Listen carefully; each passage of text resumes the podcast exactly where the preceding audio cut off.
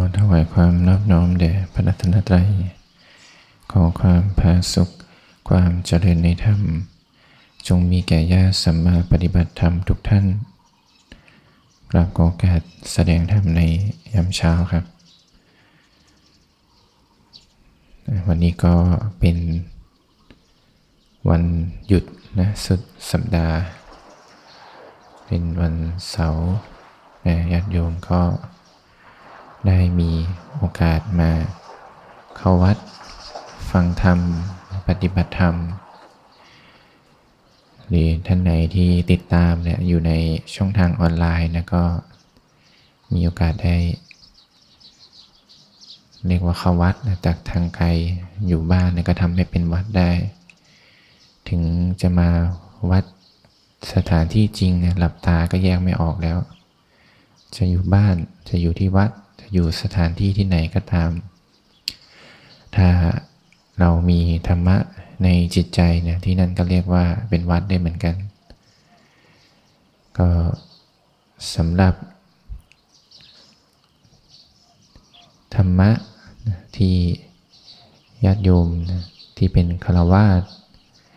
คารวาสเขาก็เรียกว่าเป็นผู้ที่ครองเรือนนะ มีหน้าที่กิจการงานต่างๆ ต้องดูแล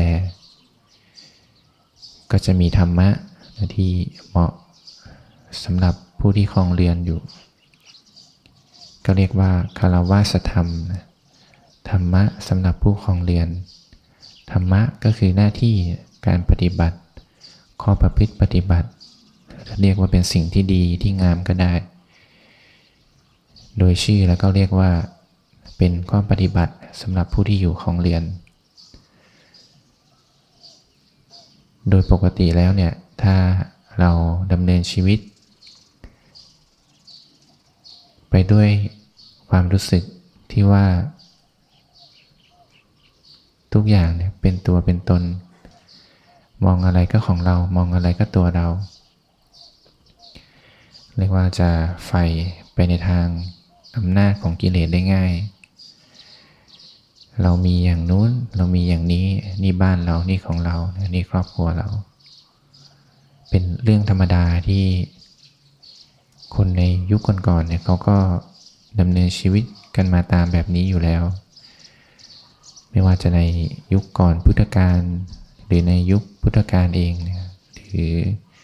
หลังช่วงที่พระพุทธเจ้าท่านปรินิพพานไปแล้วเนี่ยคนก็ดำเนินวิถีชีวิตมาแบบนี้อยู่แล้ว เพียงแต่ว่า ถ้าเราดำเนินชีวิตโดยไม่มีหลักธรรม เป็นธรรมชาติอยู่แล้วว่าจิตใจเราจะเจอแต่ความทุกข์ สุขก็สุขชั่วคราวนะ แต่ทุกข์ก็จะมีมาเรื่อยๆ เรียกว่าปะปนกันไป การที่เราได้น้อมนำธรรมะของพระพุทธองค์เนี่ยเข้ามาปฏิบัติ ไม่ใช่แค่รู้ไว้ในใจอย่างเดียวแต่ได้นำมาลงมือปฏิบัติด้วย สิ่งสำคัญเลยในความทุกข์เราจะค่อย ๆ หายไป จากการพบเจอความจริงนะ ความจริงก็ว่าสิ่งทั้งหลายนะที่เราสัมผัสรับรู้อยู่เนี่ย มีความไม่เที่ยง มีความแปรเปลี่ยนไปตามธรรมดา ถ้าเราไปหลงยึดในหลงจับมาเป็นตัวเราของเราเมื่อไหร่เนี่ย พร้อมจะกัดเราได้ทุกเมื่อเลยเรียกว่าเหตุแห่งความทุกข์มีอยู่เนืองๆ จากการไปจับของที่ผิด ไม่เห็นว่าสิ่งนั้นเนี่ยเป็นอย่างนั้นอยู่แล้ว จะมีเราหรือไม่มีเราเนี่ยเขาก็เป็นอย่างนั้นอยู่แล้ว แต่พอมีเราปุ๊บเนี่ยตัวเรากลายเป็นส่วนเกินไปเลย กลายเป็นที่ตั้งของความเปลี่ยนแปลงนั้น ซึ่งโดยปกติจิตใจคนเราเนี่ยก็ ไม่ยอมรับนะความเปลี่ยนแปลง ร่างกายจะป่วย ร่างกายจะเติบโตนะสุดท้ายแล้วก็ต้องเจ็บไข้ ท้ายที่สุดถ้ามันประคองไม่ไหวเนี่ยก็ตายเนี่ยความจริงมีเท่านี้ แต่ด้วยใจที่ไม่รู้เรื่องรู้ราวนะไปเอาร่างกายที่ดำเนินอย่างนั้นน่ะอยู่แล้ว มาเป็นของเราปุ๊บเนี่ยพอจะเจ็บจะป่วยนี่เริ่มดิ้นรนแล้ว จะป่วยก็ไม่ยอม จะเจ็บก็อยากหาย พอจะตายแล้วไม่อยากตายเนี่ยอันนี้ทุกข์ขนาดหนัก ก็สำหรับญาติโยมที่คลองเรียนเนี่ยมีกิจหน้าที่การงานต้องดูแลแต่ธรรมะสำหรับผู้คลองเรียนก็จึงเป็นอะไรที่ ลองไปใช้ปฏิบัติกันได้ ถ้าเราพูดถึงคำว่าเรือนเนี่ยหลายคนจะนึกถึงคำว่าบ้านนะมีใครไม่มีบ้านอยู่ไหม นั่นก็คงไม่มีนะการที่ร่างกายเนี่ยมันจะประคองอยู่ได้ ก็ต้องใส่อาศัยเสนาสนะ สถานที่เนี่ยให้คุ้มฝน คุ้มแดด คุ้มร้อน ให้ร่างกายมันประคองอยู่ได้ แต่ในความเป็นจริงนะบ้านเราเนี่ยมีแค่หลังเดียวหรือเปล่าแต่บางคนมีหลายหลังนะ แต่ว่าในแต่ละคนเนี่ยจะมีบ้านอีกหลังหนึ่ง อยู่แล้วก็คือบ้านทางใจ ซึ่งสิ่งนี้ถ้า คนที่เขาไม่ได้สนใจไฟธรรมเนี่ยเขาจะไม่รู้เลยว่า ในจิตใจเนี่ยมันมีบ้านอีกหลังหนึ่งอยู่ ที่คอยเนี่ยสร้างภพสร้างชาติ ด้วยอำนาจกิเลสตัณหาเนี่ยผลักดันอยู่เรื่อยเรียกได้ว่าถึงเราไม่อยากต่อเติมนะอยู่เฉยๆเนี่ยให้บ้านหลังเล็กในจิตใจเนี่ยมันก็กลายเป็นพระราชวังไปได้ ก็ด้วยอำนาจความหลงผิดนั่นแหละ ความอยากมีอยากได้ อยากเป็น ความโกรธความเกลียดความหลง ก็เรียกกันว่าสร้างกันอย่างไม่หยุดหย่อนสำหรับบ้านเป็นหลังๆเนี่ยดูแลง่าย ถ้ามันมีฝุ่นก็เช็ดทำความสะอาด มีคนในครอบครัวก็ดูแลกันตามปกติ ดูแลเอาใจใส่ มีความเห็นอกเห็นใจซึ่งกันและกัน สิ่งนี้จะกระทำได้ง่าย แต่โดยรวมแล้วเนี่ยจะย้อนกลับเข้ามาสู่จิตใจทั้งนั้น เพราะถ้าไม่มีจิตใจเนี่ยเป็นตัวเริ่มซะแล้วเนี่ย ปัจจัยภายนอกก็กระทำไม่ได้นะ จะคิด จะพูด จะแสดงออก ถ้าไม่มีจิตใจเป็นตัวเริ่มเนี่ย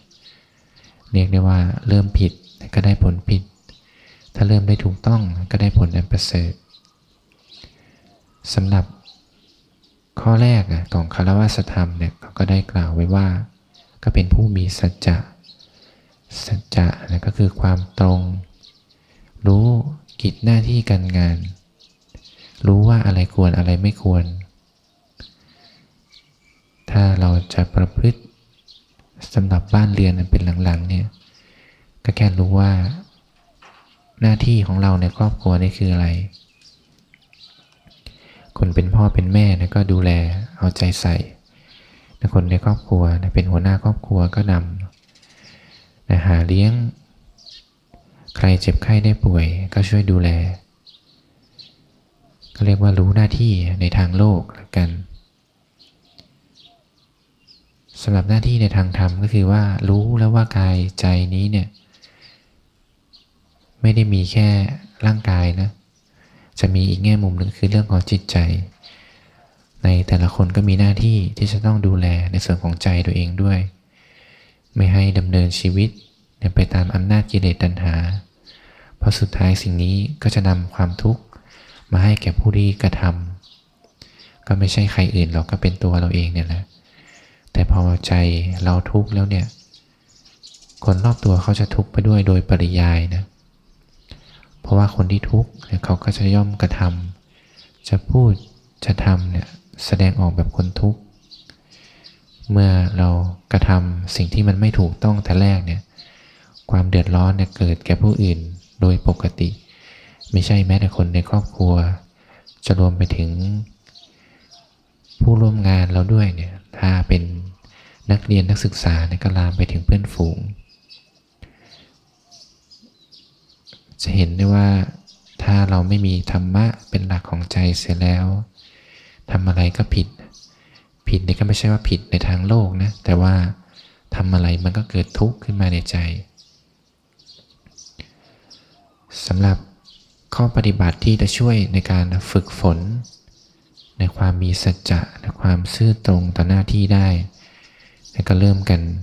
ง่ายๆนะ แค่ตื่นนอนก็เริ่มได้แล้ว ถ้าจากประสบการณ์ตรงเนี่ย แต่ก่อนเราก็เป็นนักเรียนนะเนาะตื่นเช้าเนี่ยต้องไปโรงเรียนไปตาม โรงเรียนไปมหาลัยก็ดี หรือคนจะตื่นไปทำงานก็ดี ถ้าเราไม่มีสัจจะกับตัวเองเสร็จแล้วเนี่ยตื่นได้ยาก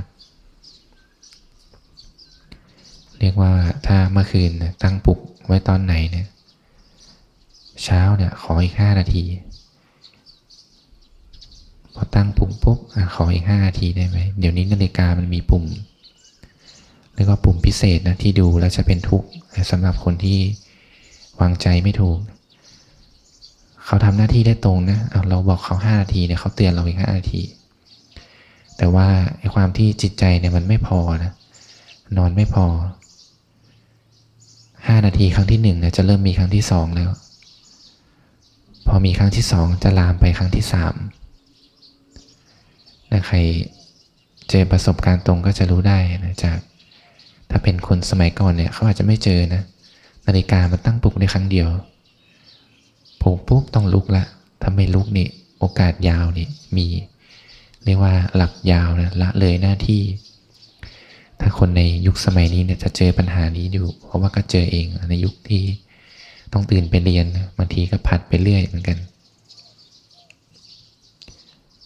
ก็เรียกว่าธรรมะจะช่วยได้นะ ถ้าเรามีสัจจะกับตัวเองซะแล้ว เมื่อคืนตั้งไว้อย่างไรนะเช้าลุกมาแบบนั้น ไม่อย่างนั้นแล้วเนี่ยพอมีครั้งที่หนึ่งก็จะมีครั้งที่สองผลัดครั้งที่สองเนี่ยจะลามไปเรื่อย แล้วจากสเกลเวลาเล็กน้อยเนี่ยจะเริ่มขยายตัวนะ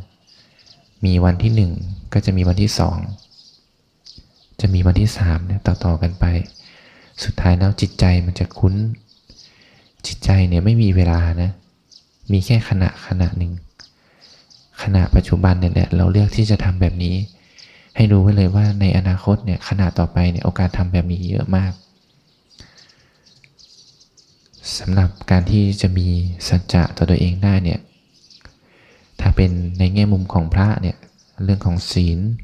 เรื่องข้อวัดการปฏิบัติช่วยได้เยอะ เรียกว่ามีตารางเวลาของตัวเอง เวลาเช้าทำวัด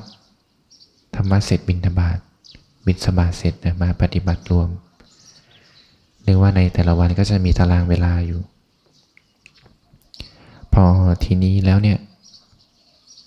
ไม่เกี่ยวแล้วว่าอยากทำหรือไม่อยากทำจะอยากตื่นหรือไม่อยากตื่นเนี่ยถ้าเวลากำหนดเนี่ยต้องมา อันนี้สำหรับญาติโยมคารวะเนี่ยก็ลองใช้กันได้เหมือนกัน การมีข้อวัดไว้ขัดเกลาไม่ทำตามอำนาจจิตใจนะเดี๋ยววันนี้อยากเดี๋ยววันนี้ไม่อยาก เมื่อเราไม่ให้ค่ากับความอยากมาก เดี๋ยววันหนึ่งเขาจะเงียบเอง เพราะว่าเราไม่ได้สนใจเขา เราทำตามข้อปฏิบัติข้อตกลงที่เราได้ตั้งสัจจะไว้ ก็เรียกว่าให้ทั้งแง่มุมนะสำหรับบ้านที่เป็นหลังๆในบ้านที่เป็นเรือนและก็บ้านของจิตใจ ในข้อต่อไปเป็นเรื่องของสิ่งที่เรียกว่า ธรรมะธรรมะก็คือการฝึกฝน พัฒนาสติปัญญา ถ้า สำหรับผู้ที่อยู่เรือน มีหน้าที่ทั้งโลกที่ต้องดูแล กิจที่ควรทำก็มีอยู่ ฝึกฝนพัฒนาเรียนรู้ หน้าที่สำหรับลูกเนี่ยก็มันศึกษาเล่าเรียน ถ้าสำหรับคนที่มีกิจการงานต้องดูแล ก็พัฒนาความสามารถในหน้าที่การงานนั้นๆ สิ่งที่จะเสริมกันไปก็คือเนี่ยจิต จิตใจเนี่ยต้องมีธรรมะเป็นหลัก เพื่อเป็นสิ่งที่คอยฝึกฝนพัฒนาจิตใจ ก็ไม่มีอะไรจะประเสริฐไปกว่าอริยมรรคมีองค์แปดเรียกได้ว่าครอบคลุมในทุกแง่มุมของชีวิต ตั้งแต่การมีความเห็นที่ถูกต้องเมื่อเราเห็นถูกเนี่ยเราจะดำริได้ถูกดำริในการออกจากกามดำริในความไม่เบียดเบียน เห็นถูกพูดถูก เห็นถูกคิดถูกก็พูดถูกพูดถูกก็กระทำถูก ประกอบอาชีพได้ถูก มีความเพียรที่ถูกต้อง เริ่มที่จะมีสติ มีสมาธิ มาพัฒนายกระดับจิตใจให้มีความตั้งมั่น เห็นตามความเป็นจริงขึ้นมาได้ นี่ก็เรียกว่าเป็นส่วนของการพัฒนาเรียนทางจิตถ้า จิตใจเราไม่เห็นตามความเป็นจริงเสร็จแล้วเนี่ยก็เห็นผิดโดยปกติ จะคิดจะพูดจะกระทำอะไรเนี่ยก็เดือดร้อน เบื้องต้นเนี่ยตัวเองรับเต็มๆ พอตัวเองเดือดร้อนแล้วเนี่ยเริ่มจะแจกจ่ายนะแจกจ่ายสิ่งที่เรารู้สึกว่าดีนะเรามีอะไรเราก็แบ่งปันสิ่งนั้นนั่นแหละเรามีความทุกข์เราก็แบ่งปันความทุกข์ เรามีความสุขนะคนรอบข้างเขาก็มีความสุข ถ้าขาดธรรมะในข้อของการฝึกฝนพัฒนาจิตใจนะเรียกได้ว่าจิตใจจะไหลลงต่ำโดยธรรมชาติ ถ้าเหมือนปลาเนี่ยถ้าไม่ว่ายทวนน้ำเนี่ยก็ตายเสียตรงนั้นสำหรับหัวข้อต่อไปก็คือ ขันติ ขันติก็คือความอดทน อดทนต่ออุปสรรคในการดำเนินชีวิต เป็นธรรมดานะว่าเราใช้ชีวิตทางโลก มีกิจการงานต่างๆ ต้องดูแล จะให้ไม่มีอุปสรรคเกิดขึ้นเนี่ยเป็นไปไม่ได้เลย เพราะว่าปัญหาเนี่ยเกิดจากความเปลี่ยนแปลงนั่นแหละซึ่งโดยธรรมชาติแล้วเขาก็เปลี่ยนแปลงอย่างนั้น เพียงแต่ใจเราที่ไม่รู้อิโนอิเน่เนี่ยพอเขาเปลี่ยนอยากจะไม่ให้เปลี่ยน อยากจะให้มันคงอยู่อย่างนั้น ไม่ว่าจะเป็นเรื่องกิจการงานก็ดี จะให้มันราบเรื่อนตลอดเวลานี่ก็ทำไม่ได้ จนไปถึงเรื่องของกายใจเราเองก็ดี จะให้ธรรมชาติที่เปลี่ยนแปลงอย่างนั้นอยู่ตลอดเวลา มาคงที่ไม่ให้เปลี่ยนแปลงไปเลย เรียกว่าฝืนธรรมชาติสุดๆนะแต่ว่าฝืนด้วยความไม่รู้ ถ้ารู้แล้วก็ไม่ทำสำหรับในแง่มุมการกัดเกลาทางจิตใจ ก็ต้องอาศัยพื้นฐานจากข้อที่แล้ว เรียกได้ว่าฝึกฝนยกระดับพัฒนาจิตใจมาระดับหนึ่ง ก็จะต้องอดทนสู้กับกิเลส เพราะว่ากิเลสเนี่ยก็จะคอยดึงเรากลับ เราเคยชินมาแบบไหน ชินในรูปรสกลิ่นเสียง ในสิ่งที่น่าใคร่น่าพอใจเนี่ยเขาจะคอยดึงเรากลับ จากการที่ยกระดับพัฒนาจิตใจมาได้ระดับหนึ่ง ก็เรียกว่าเราชินกับอะไรมานานเท่าไหร่เนี่ยความชินความคุ้นเคยกับอันนั้นก็จะมี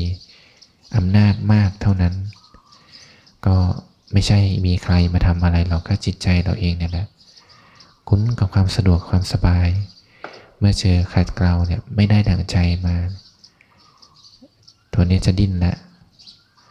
เริ่มที่จะมีเหตุผลนะมาร้อยแปดเลย ทีนี้เราก็ต้องอาศัยความอดทนของจิตใจ จากการมีสมาธิเป็นพื้นนะถ้าไม่มีสมาธิเป็นพื้นเนี่ยจะให้มาทนในทนได้ยากมาก จิตใจจะคอยดิ้นตลอดเวลา อยากมีอยากได้อะไรก็จะหาเหตุผลมาแล้ว ทั้งที่ถ้าเราสำรวจดีๆเนี่ยทุกอย่างมันเริ่มด้วยความชอบความพอใจก่อน หรือในอีกแง่มุมหนึ่งก็คือความไม่ชอบในความรังเกียจ ทีนี้พอเราไม่ทำตามเขาเนี่ย เขาจะเริ่มหาเหตุผลมาสนับสนุนเราแล้ว เหตุผลนั้นมาทีหลังเสมอ ถ้าเราไปสำรวจที่ดีเราเจอของที่สวยที่งามในความชอบใจเกิดขึ้นก่อน พอชอบใจแล้วมีปัญญาเตือนขึ้นมาว่า จริง ๆ สิ่งนี้ก็ไม่งามนะสิ่งนี้ไม่มีก็ไม่เป็นไร สักพักหนึ่งความคุ้นเคยเก่าเนี่ยจะเริ่ม หาเหตุผลมาให้เราแล้ว เรียกได้ว่าถ้าเจอของที่ถูกอกถูกใจเนี่ยก็อยากได้ ถ้าเป็นไปเดินตามห้างเนี่ยก็จะมีพนักงานขายอยู่ ถ้าเราไปดูอะไรเนี่ยเขาจะคอยมาถามเราว่า สนใจรุ่นไหนสนใจตัวไหนเนี่ยสอบถามได้ แต่พอเป็นเรื่องของกิเลสในใจเนี่ยเรียกได้ว่าแย่งหน้าที่พนักงานขายคนนั้นไปเลยนะ เราอยากมีอยากได้อะไรเนี่ย ตัวนี้พูดขึ้นมาก่อน เรียกได้ว่าพนักงานข้างนอกเนี่ยไม่ต้องทำหน้าที่เลย อยู่เฉยๆเราก็ซื้อเองได้ เรียกว่าหาเหตุผลมาให้ตัวเองได้ตลอด จะเป็นเรื่องของการทำตามข้อวัดก็ดีนะก็จะหาเหตุผลมาว่า เออแต่ก่อนไม่ทำมันก็อยู่ได้นะ ลองไม่ทำซะหน่อย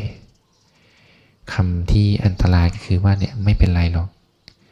ขออีกนิดนึงย้อนไปดูเรื่องการตั้งเวลาปลุกในข้อแรกก็ได้ มาจากการขออีกนิดนึงทั้งนั้น อีก 5 นาทีเดี๋ยวก็ตื่น ก็ลองย้อนไปดูนะว่ามัน 5 นาทีจริงหรือเปล่า มัน 5 นาทีครั้งที่ 1 5 นาทีครั้งที่ 2 การมีหลักของใจที่ดีเนี่ยก็ต้องอดทนนะ อดทนเนี่ยฝืนเลย ปลุกเมื่อไหร่ลุกเมื่อนั้น อดทนสู้ครั้งแรกพอ เราจะสู้แค่ครั้งเดียวนะ ถ้าเราตั้งปลุกไปเรื่อยเนี่ยสู้กี่ครั้งเนี่ยลองไปนับกันดู ถ้าเราฝืนกันซะแต่ทีแรกเนี่ยทีเดียวจบทำเรื่อยๆทำจนชินนะอีกหน่อย มันจะไม่ค่อยมาแล้ว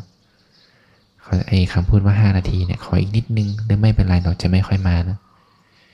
เรียกได้ว่าคนซื้อนะไม่ซื้อ ไอ้คนขายมันจะไปขายยังไงมันก็ไปที่อื่นนะสำหรับข้อต่อไปเรียกว่าจาคะ เมื่อเราใช้ชีวิตได้มีหลักได้อย่างมั่นคงแล้วเนี่ยสำหรับเรือนทั้งโลกที่ยังเป็นหลังๆอยู่ ก็เรียกว่าแบ่งปันให้ลูกให้หลาน มีทรัพย์สินทรัพย์สมบัติ มีความรู้ความสามารถก็แบ่งปันส่งต่อ ให้ลูกหลานเขาได้มีความรู้ เพื่อมาดูแลชีวิตตนเองได้ เมื่อเขาดูแลชีวิตตนเองได้เนี่ยคนรอบข้างก็ได้ ก็ย่อมได้ความสุขความสบายไปโดยปริยาย ไม่ต้องมาทำอะไรให้เป็นอะไรนะเขาเป็นอย่างไรนะเขาก็ทำอย่างนั้น ในแง่มุมของเรียนทางจิตใจ ก็เรียกได้ว่าต้องพร้อมสละแล้วล่ะ จากการฝึกฝนในอริยมรรคมาแล้ว เห็นทุกอย่างตามความเป็นจริงเราจะเห็นว่า จริง ๆ แล้วเรียนทางใจเนี่ยไม่ต้องขยันสร้างก็ได้ สร้างความมีความเป็นเมื่อไหร่มาเนี่ย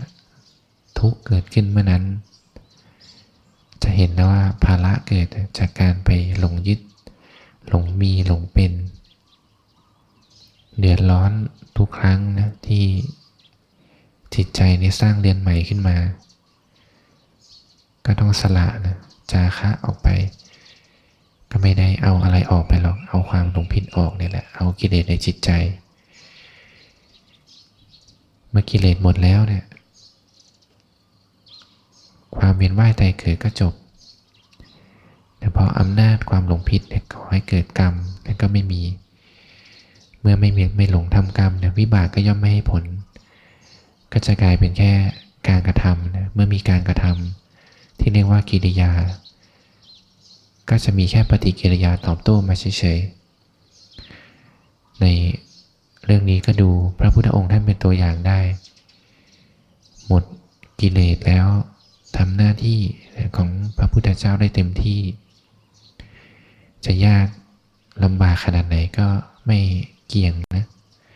หรือดูพระอรหันต์สาวกท่านก็ได้ทำหน้าที่สืบทอดพระสัทธรรมก็ยังไม่เกี่ยงเรียกได้ว่าไอตัวที่จะคอยเกี่ยงให้ตามอำนาจกิเลสนหมด เป็นอิสระแต่ทีนี้ก็ทำตามอำนาจของสติและปัญญากำหนดเรือนที่จะต้องดูแลทางใจนะ เมื่อหมดเรือนเนี่ยทางกายภาพ เราก็ต้องแบ่งปันออกเหมือนกัน มีใคร